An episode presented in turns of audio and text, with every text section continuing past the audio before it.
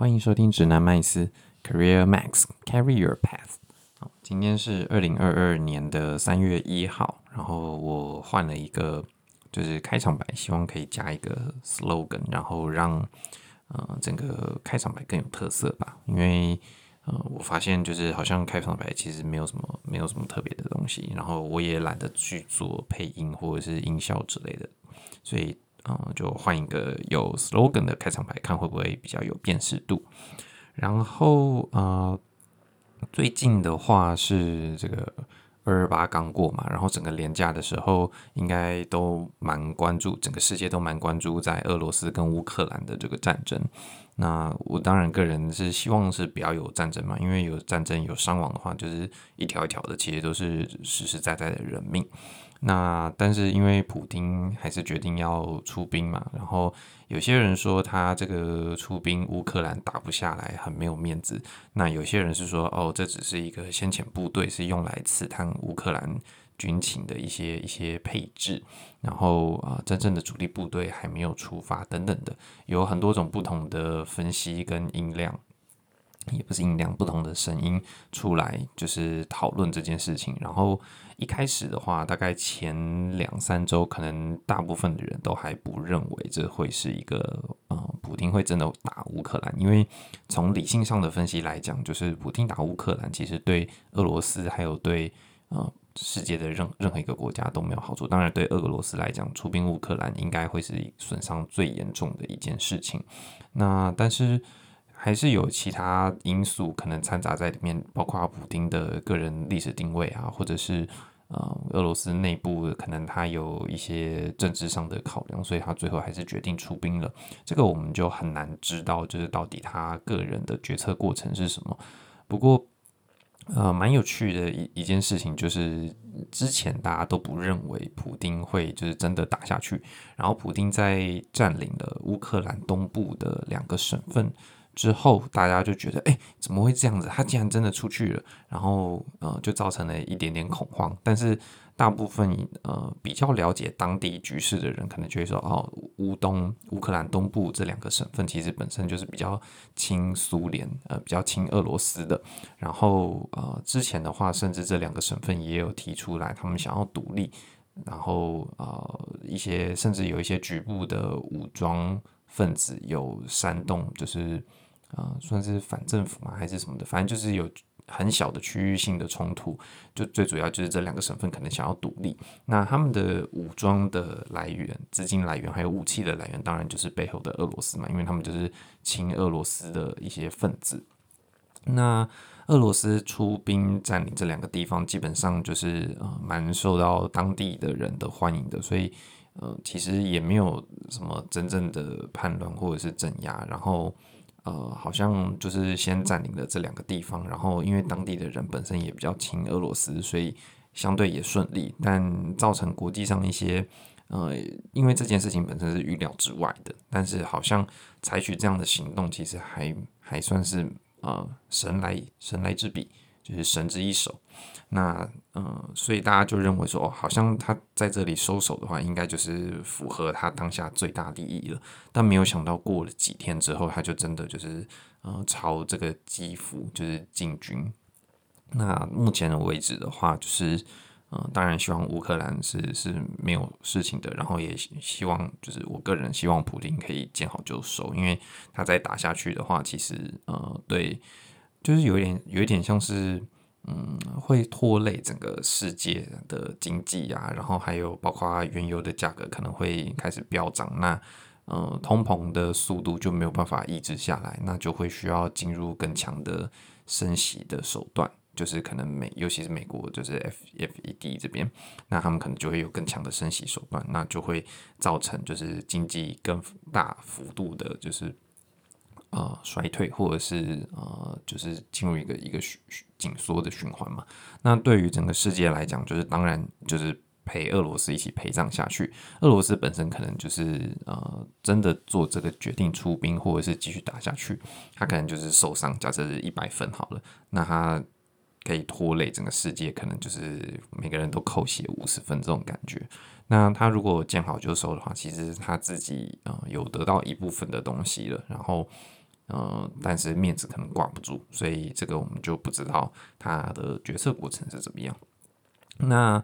嗯、呃，根据这件事情的话，其实我们可以看到，呃，就是其实决策这件事情是还蛮复杂的，因为每个人他心里所想、他在乎的事情都不一样。反映在职场上的话，基本上就是我们每个人对职涯的选择都会不同，尤其是当你目前有两个不同，假设你是新鲜人，你有两个或者是更多个不同的呃这个 offer， 就是所谓的呃应聘书还是什么的，就是你拿到这个你拿到这个聘书了，那你有多张聘书，你要怎么做这个选择？或又或者是你现在是一个在职的人，然后啊、呃、你拿你去出去面试，想说看看一下外面的世界，我看一下自己的身价，然后了解一下市场。然后你拿到了一个 offer， 你就要决定就是你要不要离开现在的位置嘛，所以你就是会出现这些选择，就是到底是、呃、换新的工作呢，还是维持原有的工作。那这个东西其实也是也是一个决策的过程。那举凡但凡是这种、呃、决策类型的东西，其实都可以用一个叫做评分卡，或者是英文叫做 Score Card 的方法去、呃、完成你的决策。如果你没有办法很直觉的或者是很笃定的，就是哦，我现在就是应该要做选择 A， 或者是做选择 B， 或者是我应该要做什么样的事情，你在这几个选项之间有一点摆荡，有一点犹豫的话，你其实都可以用这个呃 Score Card 的方式去辅助你完成这个选择。那 Score Card 的话，基本上就是分，我会把它切成三个部分。第一个就是呃 Score Card 评分，因为它主要还是要要要评分，然后在不同的选项之间做评分嘛，所以最重要的就是你评分的项目是什么，这是第一个。第二个是每一个项目你要给予它多少的权重，然后第三个就是呃这每一个项目。每一个选择在每一个项目里面你应该怎么样去给分数，那最后的话你就可以拿到一个计算出来，用这个权重跟这个分数然后、呃、相乘，然后把它加总起来，那你就可以得到某一个选择的总分。你再用这两个的总分去做一个一个比较，你就可以知道说哦，其实你心里是比较偏好哪一种选项的。那呃虽然呃评分卡分这这三个部分，但其实每一个部分都有很大的弹性调整的空间。然后我在这边的话，可以给一些就是我之前帮别人设计的评分卡，我会怎么样去引导他把这个评分卡写出来的方法。那其实最重要的还是在这个项目的部分。评分卡的项目，尤其是职涯转换的评分卡的项目的话，其实有、呃、大概三四种，我手边有三四种不同的方式。我最常用的方法其实是我会去询问对方说，诶，你先把你现在对现在所有工作，假设是、呃、已经有一个工作的人，他准备他在考虑要不要换，要不要接受另外一个 offer， 那我会告诉他说，你先把就是我们我们在求职换换职位的时候，最常用的就是推力跟拉力嘛，所以你先把就是你现在工作你不满的地方，就是属于推力的部分，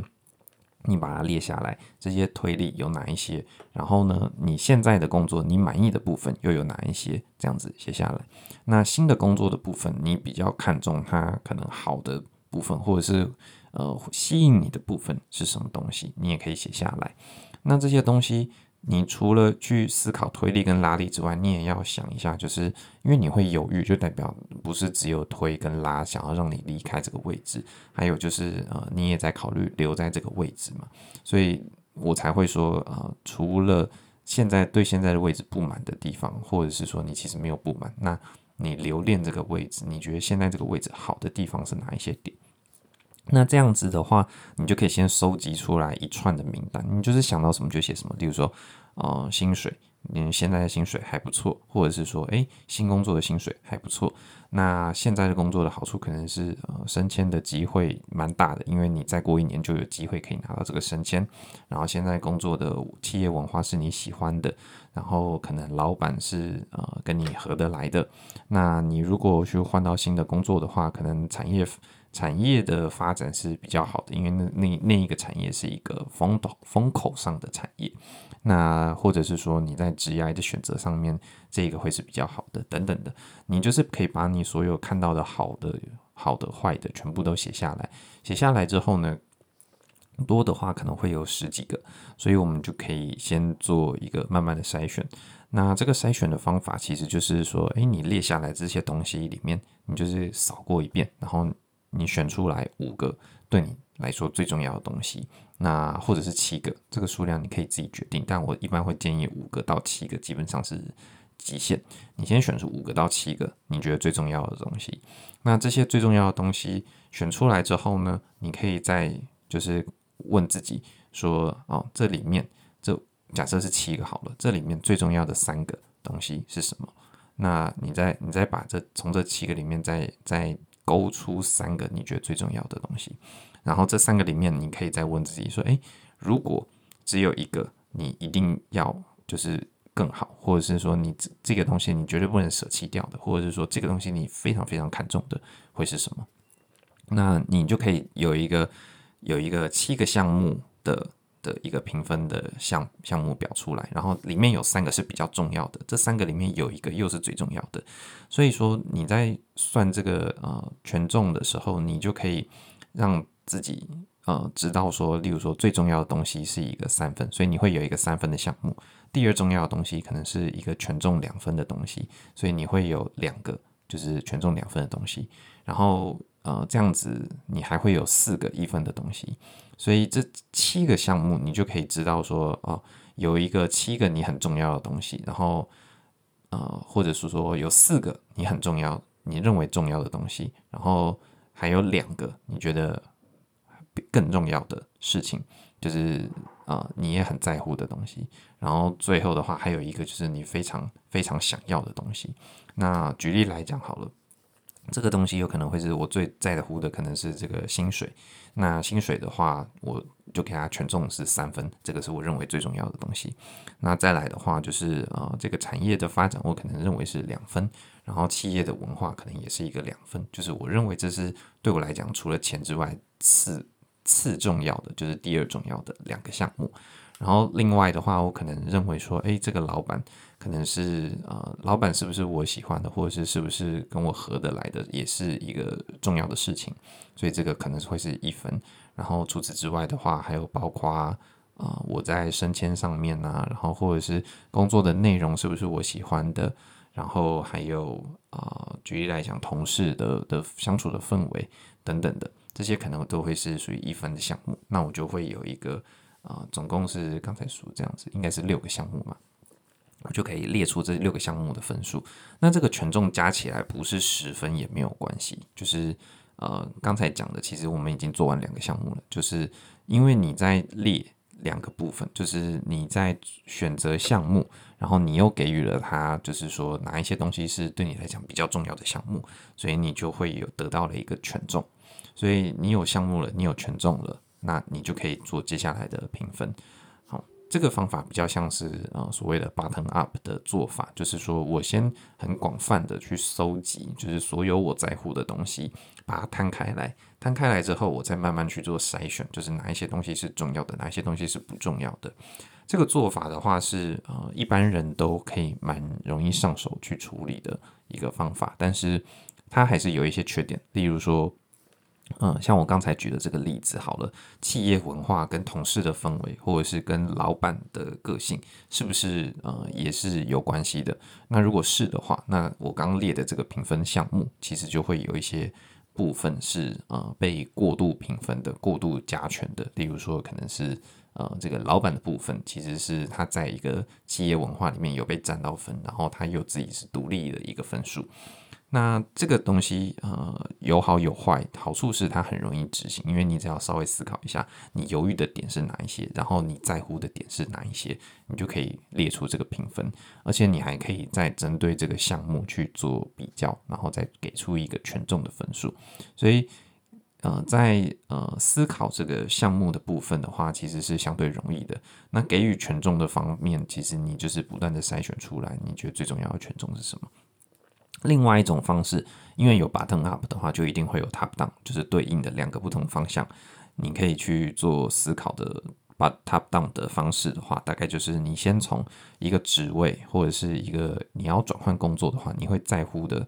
面向开始做思考。那这些面向就是 top down 的诀窍，就是你在做每一层的拆分的时候，每一个东西都要是互相独立的，而且是互相不会重叠的，但是组合起来又会是一个完整可以代表原本的东西。例如说、呃、以 top down 来讲，一个十分的东西你可以拆成四分、三分、两分、一分，那你把它拆成这四个东西的话，十分的东西你拆成四三二一，加起来还是十，而且这四个东西是不会互相重叠的。这是一个一个 top down 的举例。所以在这个职位思考上面的话，你也可以去思考一下怎么样去做切分，会是、呃、比较可以这种互相独立，但是组合起来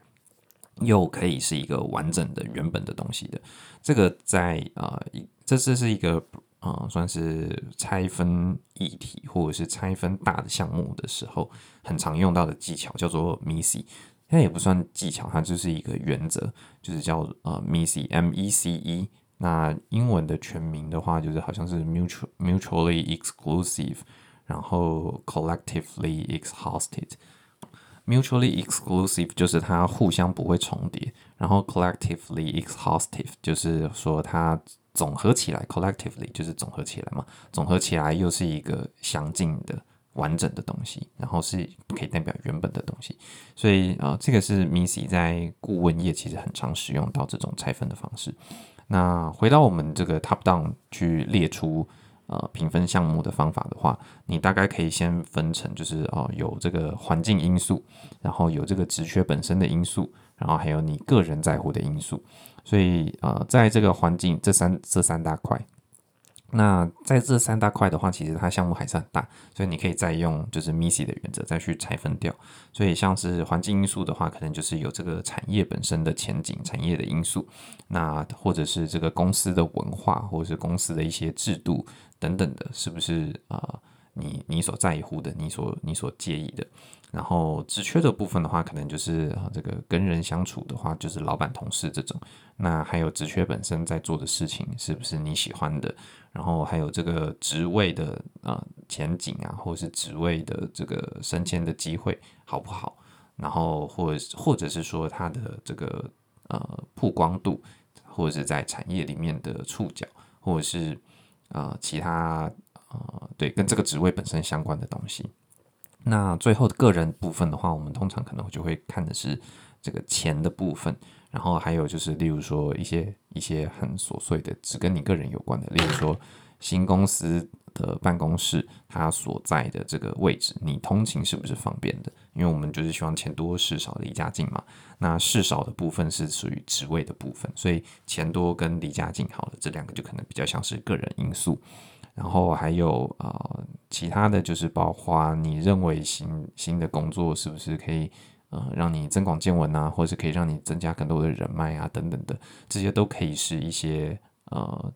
你可以分类到把它放进就是刚才讲的这三个大项目，就是环境、职缺还有个人的因素里面。那、呃、没有真的做到 M E C E 也没有关系，因为你至少 top down 的就是思考过了，然后也盘点过一下你在乎的这些事情是什么，那你就可以进入就是权重的部分，就是你刚列出来的这些东西是不是有把你在乎的事情考虑进去，有的话你就可以开始做跟刚才类似的事情，就是去筛选说这些项目里面有哪、呃、哪三个是你最你你你最在乎的，然后这这三个里面又有哪一个是你我绝对不能舍弃掉的，你一定要就是更好的等等的，或者是说这呃，如果分三个阶段的话，就是这这这么多的列出来 top down 列出来这么多的项目，这么多啊、呃、可以评比的内容里面，你最在乎的五个或者七个是什么东西？然后呃，这五个七个里面又有哪一些是你比较比较在意的？然后最后的话你可以再选出一个最重要 的, 的东西。那如果你觉得这个给权重你没有办法给到三层的话，你就是给两层也没有关系，就是可能五个你比较在意的事情，以及两个或者是三个你最在乎的东西，这样也没有关系。反正、呃、你就是给他一个适合的分数，然后给他一个适合的，让他让他有落差，就是有些项目是比较重要的，有些项目是没那么重要的。那最后的话就是给分嘛，因为我们就是这是一个评分卡，所以我们最后一定是用总分去做这个决定的。所以给分的时候又呃分成两种方式，一种是呃算是、呃、我, 我叫它比较法，就是说它是会有一个呃两两个选项或者是三个选项，反正就是这些选项里面在某一个项目，假设是薪水好了，有你有三个选项，有 A 工作 B 工作 C 工作，这三个工作里面薪水最高的那个人可以在薪水这个项目拿到一分。好，那这是比较法，所以你就会知道说每一个项目其实都只会有一个所谓的 winner， 那这个 winner 是一分，其他的就是零分。好，这是比较法的方式，你就可以给每一个项目做出、呃、一个评分。通常的话，如果你的选项只有两个的时候，我会觉得比较法是一个可以进行、可以执行的方式，因为比较法你其实可以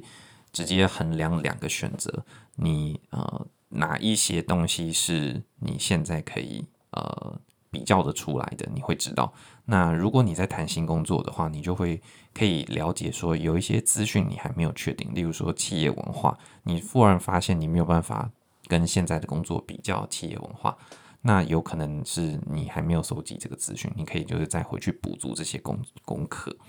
好，那比较法的话，因为你只有两个选项，所以你比较容易比较的出来。当你有三个以上的选项的时候，比较法就会比较难去决定，或者是很难去呈现，例如说、呃、有、呃、A 工作在薪水上面完全的胜出，可是他在其他方面是输给另外两个选项的，那另外两个选项但却在薪水这方面是没有被评分到的嘛，因为他们就是输给了 A 工作，所以、呃、这样子的方式在三个以上选项的时候会有一点点的瑕疵，所以我们就可以用第二种方式，是所谓的、呃、评分法，就是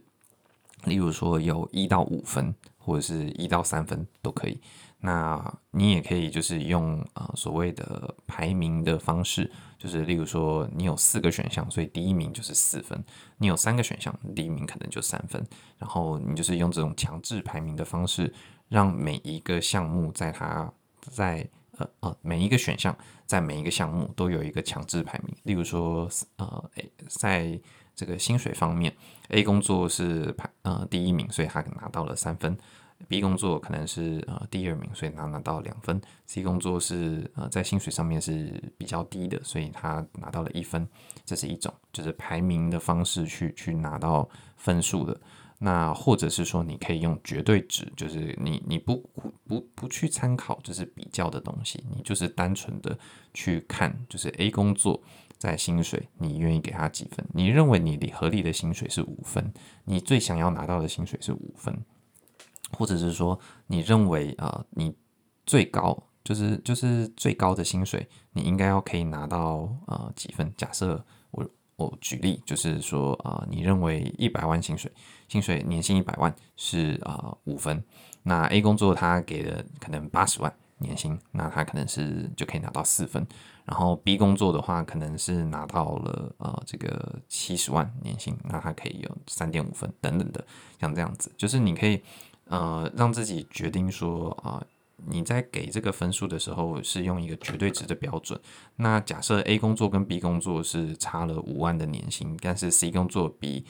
比 B 工作又少了十万，所以呃、那个差距是比较大的时候，你就可以用、呃、绝对值的评量的方式去呈现说 A 工作的薪水还有 B 工作的薪水其实是可能在同一个分数的等级上面可能都是五分，那 C 工作的话可能就是呃四分或者可能三分，举例来讲，你也不一定要在呃多个选项之间一定要比出一个高下，因为假设 A 工作跟 B 工作你认为这个薪水都是可以接受的，都是很好的，而且都是有让你满意的，那你都可以给到就是五分，或者是两个都给四分，那但是他们两个工作在其他的方面，可能企业文化或者是呃升迁的 难, 难易度这种方面上面可能又会出现落差了，所以倒不用太担心。所以比分的方评分的方法的话有两大类，一种是绝对胜出的方式，另外一种是每一个项目都会拿到一个分数，每一个项目都拿到分数的方法又分成就是强制排序，然后用排名的高低来决定分数的高低，以及每一个、呃、选项它各自在各自的项目可以你拿到你认为几分的分数。那这样子做完之后呢，你就可以把刚才讲的这个权重、呃、例如说薪水假设是三分，然后 A 工作在就是薪水这方面拿到了五分，所以他在三乘以五嘛，他就会在 A 工作在薪水这方面就可以总共拿到十五分，然后在企业文化方面 A 工作可能是三分，然后企业文化的权重是两分，所以你就会有一个呃六分，然后你就这样子把它加起来，可能是刚才讲的十五分加六分加等等等等加上去，然后你就会有一个总分了。那这个总分的话就是代表了这个选项它呃相对于其他工作来讲它分数是比较高还是比较低的，你就可以有一个呃判断的基准，就是说哎、欸，我就是选择分数高的。好，那这样子做完之后呢，其实你就可以拿到一个一个一个表格，然后你也可以记录你这次做选择的呃理由是什么，然后你参考的因素是什么。你每一次在做不同的选择的时候，例如说你三年之后又想要换一份工作的话，你可以重新设计一次这个表格，你不用不需要用一模一样的表格，因为每一次你换工作，你你考量的因素可能都不一样嘛，而且时间也不同了，所以呃，你考量的因素不不不相同是很正常的。但是你可以拿出来比较一下，所以原来三年前我在乎的是这些东西，然后三年后我在乎的又是另外一些东西。有时候这也是一个蛮有趣的的部分，你可以留下来做观察跟记录的。好。那但是还是会出现一种状况，就是你虽然做了这种很理性的，然后也把它量化的一个简单的评估方式，但是你心里还是会很犹豫很不甘心，就是说哎、欸，这两个东西它的加权之后的总分可能只差了两分，他们都是呃四十七分跟四十五分，好像又没有什么差别，或者是明明就是一个四十五分，然后另外一个可能二十二分，你很明显的就知道四十五分的那个工作这样子评量下来可能是比较好的，可是你又会有一点犹豫，就说哎、欸，是不是我的权重、呃、分数可以再做一个调整，然后可能可能二十二分的那个就又会被拉比较高，或是被呃，反超四十五分的这个这个工作，两个工作之间是不是我权重设定的不好或什么的，你会有很多这种疑惑或者是呃犹豫的点的话，那就呃你可以重新审视一次，就是这个权重的设定，还有评分的方式是不是你呃就是呃可以做得出决定的。如果里面有任何你犹豫的点的话，你可以把它翻盘，然后再重新做一次，但是这个次数不要太多，不然你会纠结在这个决定里面，你没有办法前进。所以如果你真的非常犹豫，通常我会建议你就是做完第一个版本之后，你快速的浏览一下有没有不合理的点，有的话你可以在分数或者是在权重上面重新做一次的调整，然后再去做一次评分卡的记录。但是、呃、我不建议做 这, 这个调整的部分做到三四次，因为做太多次你会、呃、回到你原本就是跟没有做之前差不多的状态，就是说、呃、我越来越难做决定。所以如果你是、呃、有遇到这种状况的话，那其实代表这两个选项呃我们虽然有一个评分卡可以去评出这两个的分数，可是你会觉得这个两个分数高低好像没有办法反映你内心真正的意志，就是你没有办法看着这个分数就说哦好，那我理解了，我就是比较喜欢 A 工作或 B 工作。这种状况的话，就有可能这两个工作其实对你来讲是一样有吸引力的。就是在经济学上面有一个呃东西叫做无差异曲线，那呃，无差异曲线的概念就可以延伸用到这个状况来讲。无差异曲线它本身是呃，有点像是无差异曲线的话，是用来表示两种商品或者是两种选项，呃，或者是这种组合，它对消费者所提供的效用是相同的。所以你可以想象，呃，如果你真的好奇这个是什么东西的话，你可以去Google search 就是无差异曲线，你就去看一下无差异曲线的定义是什么，然后它它最主要就是在讲说，哎，你假设是呃有两种不同的组合或者两种不同的选项的时候，它们长的线可能是呃不一样的，那也有可能是同一条线上面两个不同的点。那这个时候用到我们职业选择的方向，呃呃职业选择的这个状况来讲的话，你就可以想象说，如果你真的非常难犹豫，呃，非常难决定，然后你非常犹豫到底是要选哪一个东西的话，有可能代表这两个选项其实是在同一条呃五差异曲线上面，也就是说这两个东西对你来讲的效用是一样的，只是它们存在于这个曲线上面不同的位置，所以让你非常难以做决定。那这种状况怎么办呢？就拔杯，就是这样，就是你你就你就拔杯，然后随便选一间公司，就是或者是随便选一个选项，你就是二选一嘛，反正你就是丢个硬币，只是正面反面，或者是你丢。去去拔杯，就是问问神明，因为你自己决定不了，然后你自己也没有办法，就是呃，去告诉自己说，把这两个商品分布在不同的差异上面，就是你没有办法把这两个东西差异化的话，你就交给一个几率的东西，因为你难以做决定的时候，就代表这两个东西基本上对你来讲的价值或者是效用是相同的。我讲这个是认真的，因为我在、呃、高中升大学的时候，在决定要选择什么校系，我当时有录取呃两三间大学的不同的校系，然后啊、呃、我最后有点难决定，因为是都是都同一个学校，但是不同科系，然后还有一个是医学系，就是另外一间大学的医学系，但我有点难决定，所以我最后其实是丢硬币做决定的，就是我我真没在开玩笑，因为。这个东西就是我在高中的时候好像就有学到这个概念，然后我就觉得、哦、好像就是在讲我这个状况，就是我在不同的选择里面我没有办法做出好的一个决定，或者是我没有办法告诉自己我就是想要什么，那就代表这些决定对我来说都是差不多、呃、吸引吸引我的，那这个时候我就只能够就是随机，我我又很难下一个决定，我又感觉这东西好像很重要，就是我没有办法用一个理性的方式说服自己，所以我最后就是丢硬币做决定，然后看起来呃有好有坏，当然所有事情都是有好有坏，可是因为那个决策过了，然后决策的当下我就是做不出决定，所以我把这件事情就交给就是几率，就是所谓的呃随机的决随机的这个，因为我们都说硬币可能基本上是 百分之五十 百分之五十 的, 的几率嘛，所以我就把它交给几率去做决定。那这个方法也参考呃提供给大家，就是如果你做完评分卡的的这个评量之后，你还是没有办法做出一个决定来说服自己，你可以用就是这种呃丢掷硬币啊，或者是你去找一个。对你，你你你在 Google 搜寻栏去打 flip a coin， 我不知道中文有没有，就是可能丢硬币，它就会真的帮你丢一个硬币，就会有一个人头跟一个火杯，就是你可以你可以去参考一下这个这个随机的结果。然后有的时候会发现说，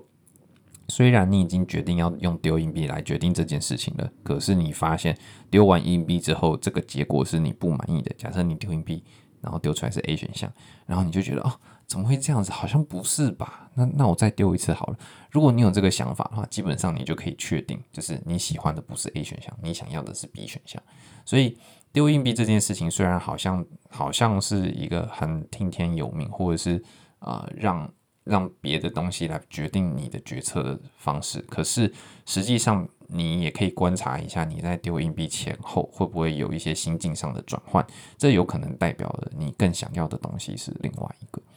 好，那我们今天就先讲到这边，希望普丁也是有用评分卡去做这个决定，不是意气用事啊。因为如果用评分卡做决定的话，他照理来讲应该是不会出兵的，除非他在面子或者是一些历史定位上的权重或者是给分是远远高出我们的想象的。拜。